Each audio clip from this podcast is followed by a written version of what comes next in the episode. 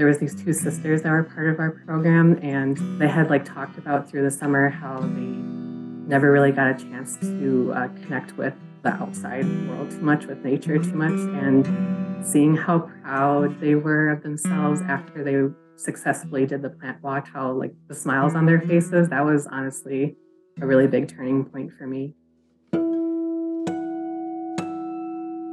Bonjour, hello, welcome to Native Lights, where Indigenous voices shine. I'm your host, Leah Lemm. And I'm your other host, Cole Premo. Meet Gwach for joining us. Native Lights is a podcast and radio show, but just you wait, it's much more than that. At its core, it's a place for Native folks to tell their stories. Each and every week, we have captivating conversations with great guests from a whole lot of different backgrounds. We're talking musicians, artists, doctors, healthcare advocates, language warriors, you name it. We speak with them on their gifts and how they share their gifts with their community, centering around, you know, finding purpose in our lives and amplifying native voices. Leah, how you doing? What's going on? I'm doing great. It is ah that magical time of year, darkness and snow and a chill. So, doing pretty well. How about you? Uh, I'm also doing great. You know, uh, we are recording this as 2024 gets underway. So, glad to start with a clean slate this year. I'm a new homeowner, diving into that. And um, I'm sore right now from ripping out carpet. And uh, there.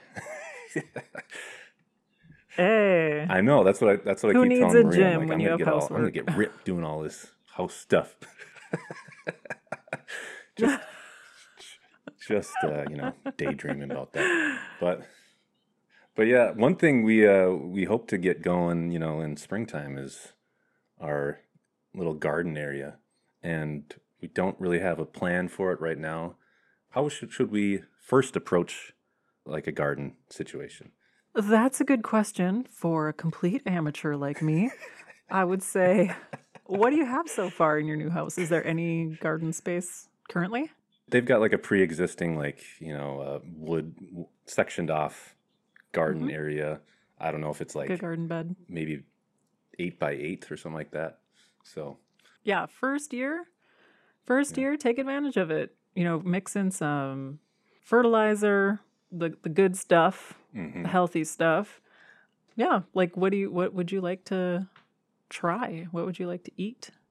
I mean, do you want a lot of stuff? Because I know if you plant zucchini, usually that's a a popular, uh, plentiful plant. yeah you know well we'd like you know some of like the the herbs and things like that yeah. going uh we love our green onions we like chives we like you know all that stuff but zucchini zucchini maybe uh, we'll throw some of that in there Yeah, I mean the easy stuff. Your cucumbers, your zucchini. Yeah, cucumbers. Um, How about tomatoes? Have you tried tomatoes before? Are Oh those tough? Yes, but the like cherry tomatoes, Oh, okay. those tend to be a bit better. a bit better for me. The bigger ones get a little bit more difficult, but yeah, also check out what sort of wildlife is in your area. Yeah, the natural, the native plants. We want to have like a little. I don't know if in the garden or somewhere in the just the backyard to have like a a place for native plants to grow. That would be kind of nice. Mm-hmm. Maybe some pollinators, Yeah, pollinator plants, yeah, something like that. Get some bees back there. milkweed or something. Uh, yep. But other Yeah. than that, usually I just throw some seeds in the ground, see what happens. Throw it on the. Figure they've they've lasted longer than me and on this planet, so you know, I'm sure they'll do fine. They've got this down. If it's meant to be, it's meant to be. That's my gardening approach. I like it. I like it. Very good. That's why I'm very excited to speak with our guest today, Gabby Menomin. Gabby is a citizen of the Forest County Potawatomi community in northern Wisconsin, and she's currently the restoration manager for Wakantipi Owayangapi, where she oversees the ongoing ecological restoration of Wakan Tipi, a cave sacred to Dakota people that's located in St. Paul along the Mississippi River. Gabby graduated with a master's degree in tribal natural resource management. So, just looking forward to talking to her about her restoration efforts, her passion for our plant relatives, and much more. Here she is. Hi, Gabby. Hey, how's it going? Bonjour, Gabby. Can you please introduce yourself? Yeah, so hey guys, my name is Gabby Menomin. I come from the Forest County Potawatomi community up in northern Wisconsin. I am currently living in the St. Paul area, work for a native led nonprofit called Wakan Tipi Awanyankapi. So we're an indigenous led environmental organization that does a lot of environmental restoration at a sacred site we steward, which is the Wakan Tipi Cave located at the Bruce Vento Nature Sanctuary. And another big project that our organization is part of and that I lead is the daylighting of Phalen Creek as well. So that's a little bit about me. I've been here in the cities for almost eight years now. I came to go to the school at the U, got my two undergrad degrees in American Indian Studies and urban forestry, and just finished up a master's in tribal natural resource management at the U too. So you know, I've been doing this work for a really long time. It's what I love doing. I love working with plants, working with science. So yeah. We'll definitely get into that. Before that, we'd like to just ask, you know, how are you doing? How's how's the family doing? Yeah, we're all doing really well. You know, you know, the holidays were a great time to reconnect with some extended family as well. It was really nice. I have a, a five year old. He just turned five actually about three days ago. You know, that was really nice seeing him. Uh, I get to play around with his cousins. You know, we're uh, we don't live by any of our family members, so it's always really nice to see him connecting with his cousins when we are able to. So, yeah. Great. So, Gabby, we like to kick off our conversations by asking Is there anything that is on your mind lately that you just are itching to get out? Is there something you're geeking out about at all? Yeah. So, um, just thinking about a species that we have at the sanctuary. So, we have a little tamarack grove kind of over by the creek along the bluff line there. And it's really surprising to see tamarack growing there because they really need these like cold habitats. They need those like long, very cold winters. And here in the cities, you know, we have the urban heat island effect on top of, you know, already warming climate and average temperatures, shorter, warmer winters as well, less snowfall. So it's been really interesting to see like that there's actually tamarack growing on our site. And I think it's because the bluffs are keeping them relatively cool throughout the year, which is really great. But you know, how how is the continuing climate crisis going to be affecting them in the future? Will they be able to, will the, the cooling off from the bluffs be enough to keep them healthy? Or, you know, are we going to end up seeing a little stand of tamarack eventually go away, you know? So it's just kind of like interesting. I just finished up my first year working with Wakan Tipi. Um, so it's been really interesting kind of getting a better feel of how that our little 27 acres of land that we mainly work with how it like works and how it interacts and how it's like slowly you know changing as well too so, so uh, on to Wakan Tipi, like how did you how did you get involved in that? Yeah so i before i started working i was actually a volunteer. You know i went to as many volunteer activities as i possibly could any sort of uh, you know planting that they were doing trash pickup cultural teachings too. I think i went on a couple uh, plant walks with them and was learning uh, medicinal plants.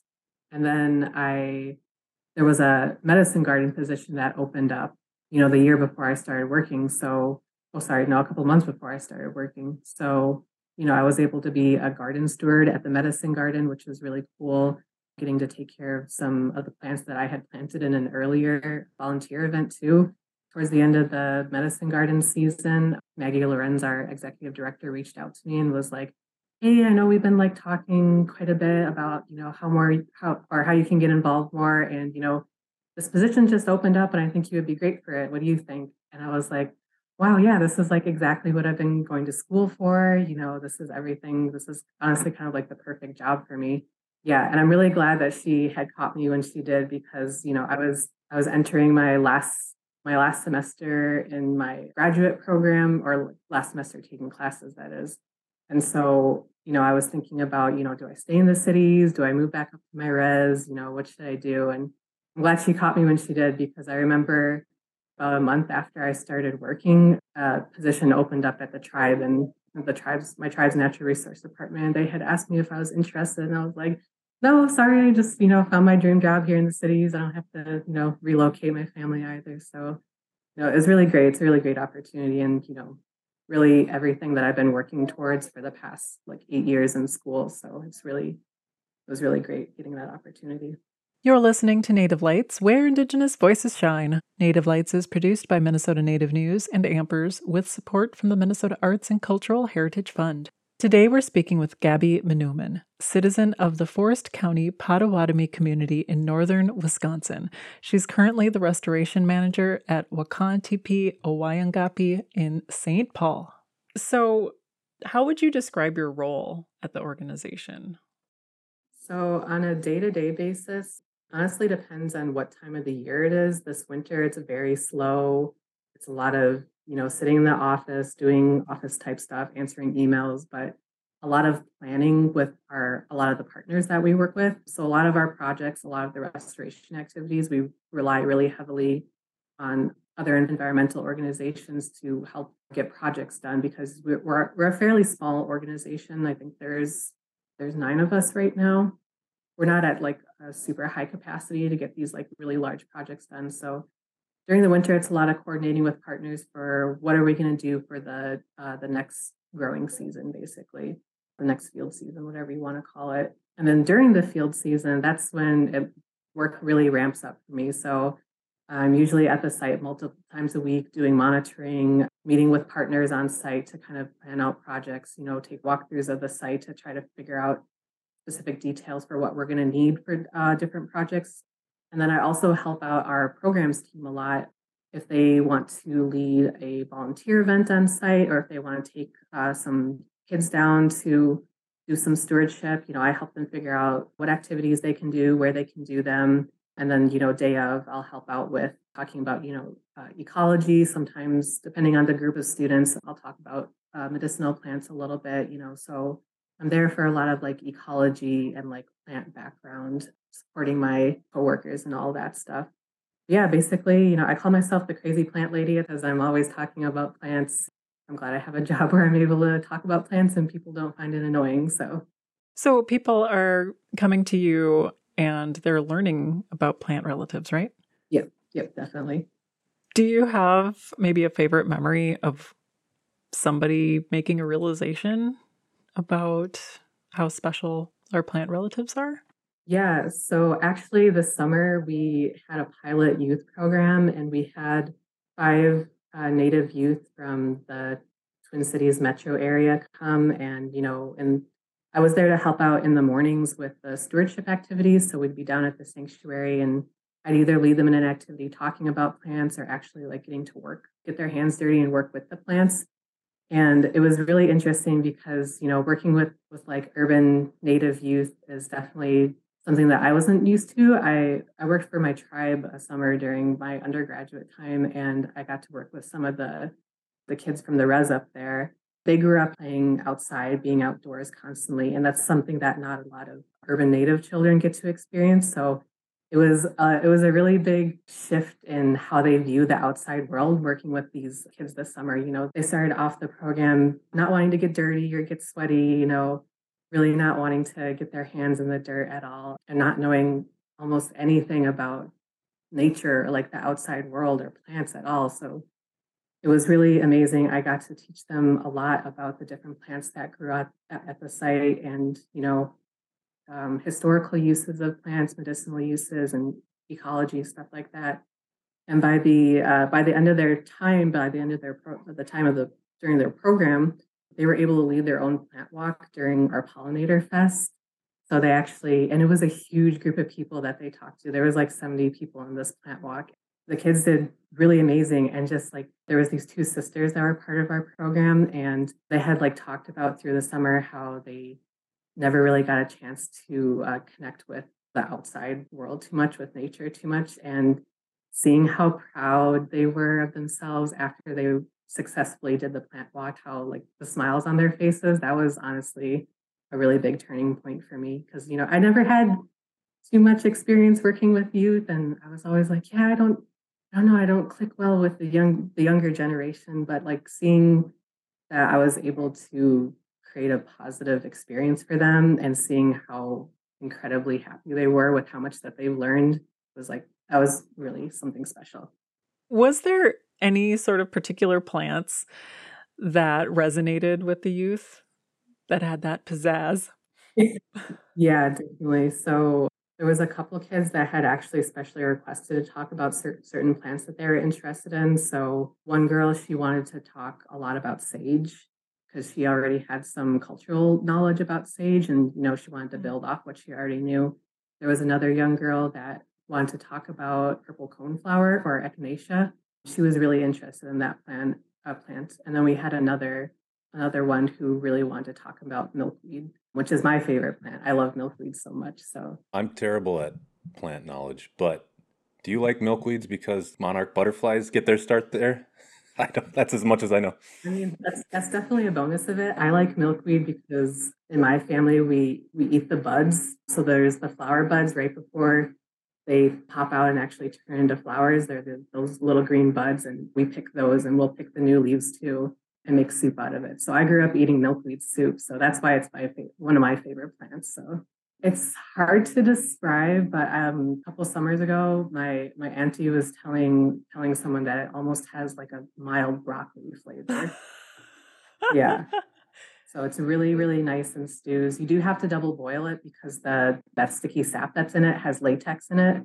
So you need to do a double boil to get the latex out because a lot of people think that you can't eat milkweed because it's toxic and and it is and that's why i i think that's one of the reasons why the, the monarch butterflies uh, start off their life cycle on there is as they're eating the milkweed they themselves become toxic to like predators like birds that might want to eat it. But you know if you do that double boil you actually get the latex out of it and it like really brings out this really amazing flavor so. That's, that's great. I also recently learned that cattails you can put in salads. Cattails, like the roots or the oh the the shoots maybe. The shoots, yeah, the shoots. Sorry, yeah, just... I tried those for the first time this summer. They definitely taste almost exactly like cucumber, and I wish I liked cucumbers enough to also want to eat cattails. Oh yeah. so let's step back a little bit and dive into your background just a bit. Like, what inspired you to do what you do? Like, with you know eh, your passion for plant relatives and the environment. Honestly, I got into the environmental science field because I had originally gone into my freshman year at the U thinking that I was going to do mortuary science. And then I kind of had a talk with some elders in my community. And in my community, women aren't really part of the funeral process in that sort of way. I was given some advice not to move on with that path from some elders in my community. And so I remember after my freshman year, I was we were visiting up on the res, and my dad took me out for a walk, and I was like just talking through how stressed out I was. Like I was like, I don't know what to do, you know, I don't really know what else I'm interested in. And we just went for a walk in the woods, and he was just talking to me as much about maple trees and you know about a couple other plants that he was able to recognize. He's not super knowledgeable with plants, but you know, he was trying to just take a walk and share with me as much as he could. And I remember I got home later that day and I was like, man, I wish I could just have a job where I could just be outside all the time. And I was like, wait, I bet I could. So I started researching different majors where, you know, you can work outside and you can work with plants. And the forestry program at the U seemed like the best fit for me. I definitely got a lot of great knowledge and great you know, hands-on field experience from it. But if I wasn't also taking American Indian studies with it, I don't know if I would have finished the program. It's just kind of being around people that are like so deep in the Western science like viewpoint of the world, especially the natural world, is kind of very jarring and doesn't their their values and what they see as valuable does not always align with you know traditional values like indigenous values and knowledge of the of the environment. So honestly if i wasn't taking the american indian studies classes i don't i don't know if i would have finished the program. There was you know a couple professors that i just didn't get along with very well because they couldn't see my viewpoint of the world and i couldn't see their viewpoint of the world and sometimes, you know, it would be really frustrating when students would find out that I was Indigenous, just asking all sorts of questions that weren't related to anything we were discussing in class. You know, topic of casinos always would come up, and I'm like, hey, aren't we supposed to be talking about the prairie ecosystem right now and how that interacts with fire. And, you know, so it was, it was kind of a difficult program to go through at times. But I'm also lucky. I had a friend that was in the wildlife science field, wildlife science major, which is part of the same college. So she was going through a lot of the same struggles in her courses with her professors and her classmates as well. So, you know, it was nice having people to lean on. And it was always it was always nice getting to be with other native people in the American Indian Studies programs and all those classes. So I think if I didn't have that support system, the, that program definitely would not have worked out for me very well. You're listening to Native Lights, where Indigenous voices shine. Native Lights is produced by Minnesota Native News and Ampers with support from the Minnesota Arts and Cultural Heritage Fund. Today we're speaking with Gabby Menomin, citizen of the Forest County Potawatomi community in northern Wisconsin, and she's currently the restoration manager at Wakan Tipi Awanyankapi in St. Paul. It seems like having an option for a course or many courses that highlight and celebrate Indigenous knowledge would be beneficial to a program like that. Yeah, and that's actually funny that you bring that up because my last year in undergraduate program, right after I graduated, they announced the hire of my um, who ended up turning out to be my master's program advisor, Mike Dockry. He's citizen band Potawatomi. Right when I graduated, they announced that he was going to become a full time faculty and two new American or like TEK Indigenous natural resource courses were going to be added. I was like, oh, why did they wait so long? nice. So that kind of you know relates to uh, part of your bio where you say you uh, you're passionate about looking at how to center Indigenous voices, values, and knowledge in the stewardship of the land. Could you tell us like? In what way can that be better done, uh, centering Indigenous perspectives in stewardship of land? Yeah, so I think definitely, and this comes up a lot in my job also, is, you know, a lot of non native organizations will try, or, you know, TEK has been kind of like traditional ecological knowledge has been a really like trendy topic, I guess you could say, in the environmental field the past couple years. And, you know, people want to be able to integrate it into their work without consulting Indigenous people, you know? I'm like, okay, how can you how, how, how can you say you have a grasp on traditional ecological knowledge if you yourself haven't even learned from any indigenous person before? You you know there's only so much you can read in a book. And you know part of tek and integrating that is consulting with you know local indigenous people who have that kind of gener- multi-generational knowledge you know? So i think what i'm talking about when i'm when i said you know how how can we uplift and how can we um, integrate more indigenous voices is how can people start looking towards i guess quote unquote resources? Meaning you know people that uh, other indigenous people that have that environmental knowledge uh, that plant knowledge you know water knowledge things like that. How can you start uplifting their voices? And when it comes to asking people to share that knowledge you know how are you fairly compensating them as well? We can't do all this teaching for free are people going to be fairly compensated so that they themselves can also support their their lives as well you know? And i mean i'm seeing it from a couple different organizations where you know they don't want to put in the time and effort to research other indigenous people and you know who in their area might be the best to reach out to. I don't know i think it's a little bit of laziness on a lot of people's parts so you know how can people get past that start reaching out and then also building meaningful relationships? There's a lot of mistrust within the indigenous community and especially related to you know sharing sharing what people know about plant knowledge you know? So how can you build a meaningful relationship? How can you build that trust? But also you know continuing that relationship beyond you know whatever project you want to work on too building a sustainable meaningful relationship. I think people just you know they want they have this like bright idea and they want to get it done and over with as soon as possible but they're not too concerned with how can we continue to build trust and uplift voices that really aren't heard Thank you. I was just curious about just the status of Wakan Tipi right now. What's what's the outlook in the, near future? Are you talking about the Wakan Tipi as the sacred site or as the organization? Sorry, yeah, I should specify that as the the sacred site and the restoration efforts. Yeah. So um, so right now we're kind of at the end of a really intensive restoration period.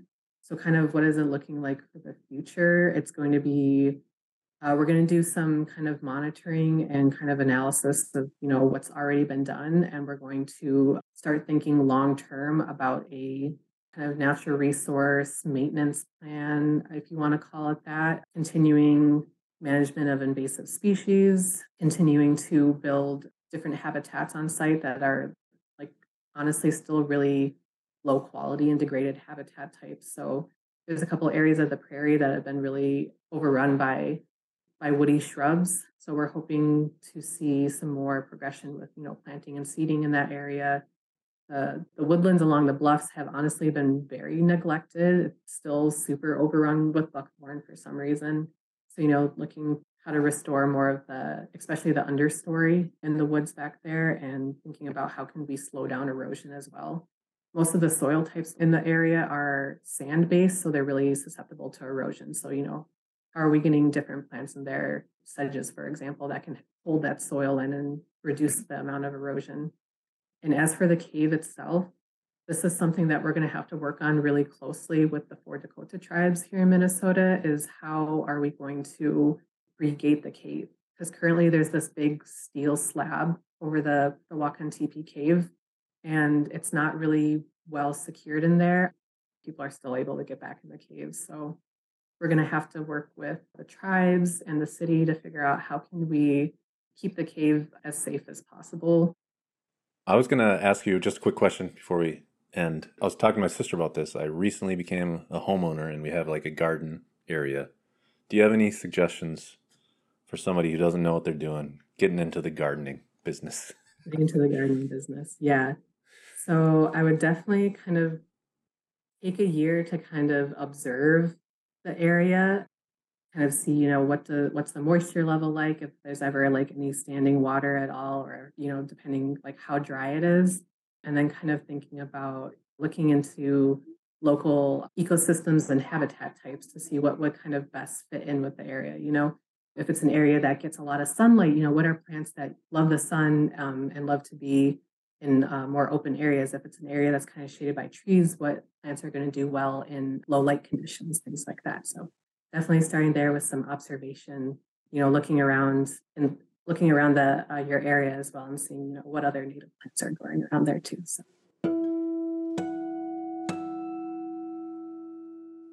Great. See, there's your expert answer.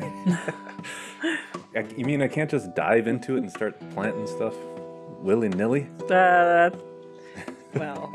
no, but it's good. I mean, technically, no, it's good to yes, do some research but... and understand what you're dealing with.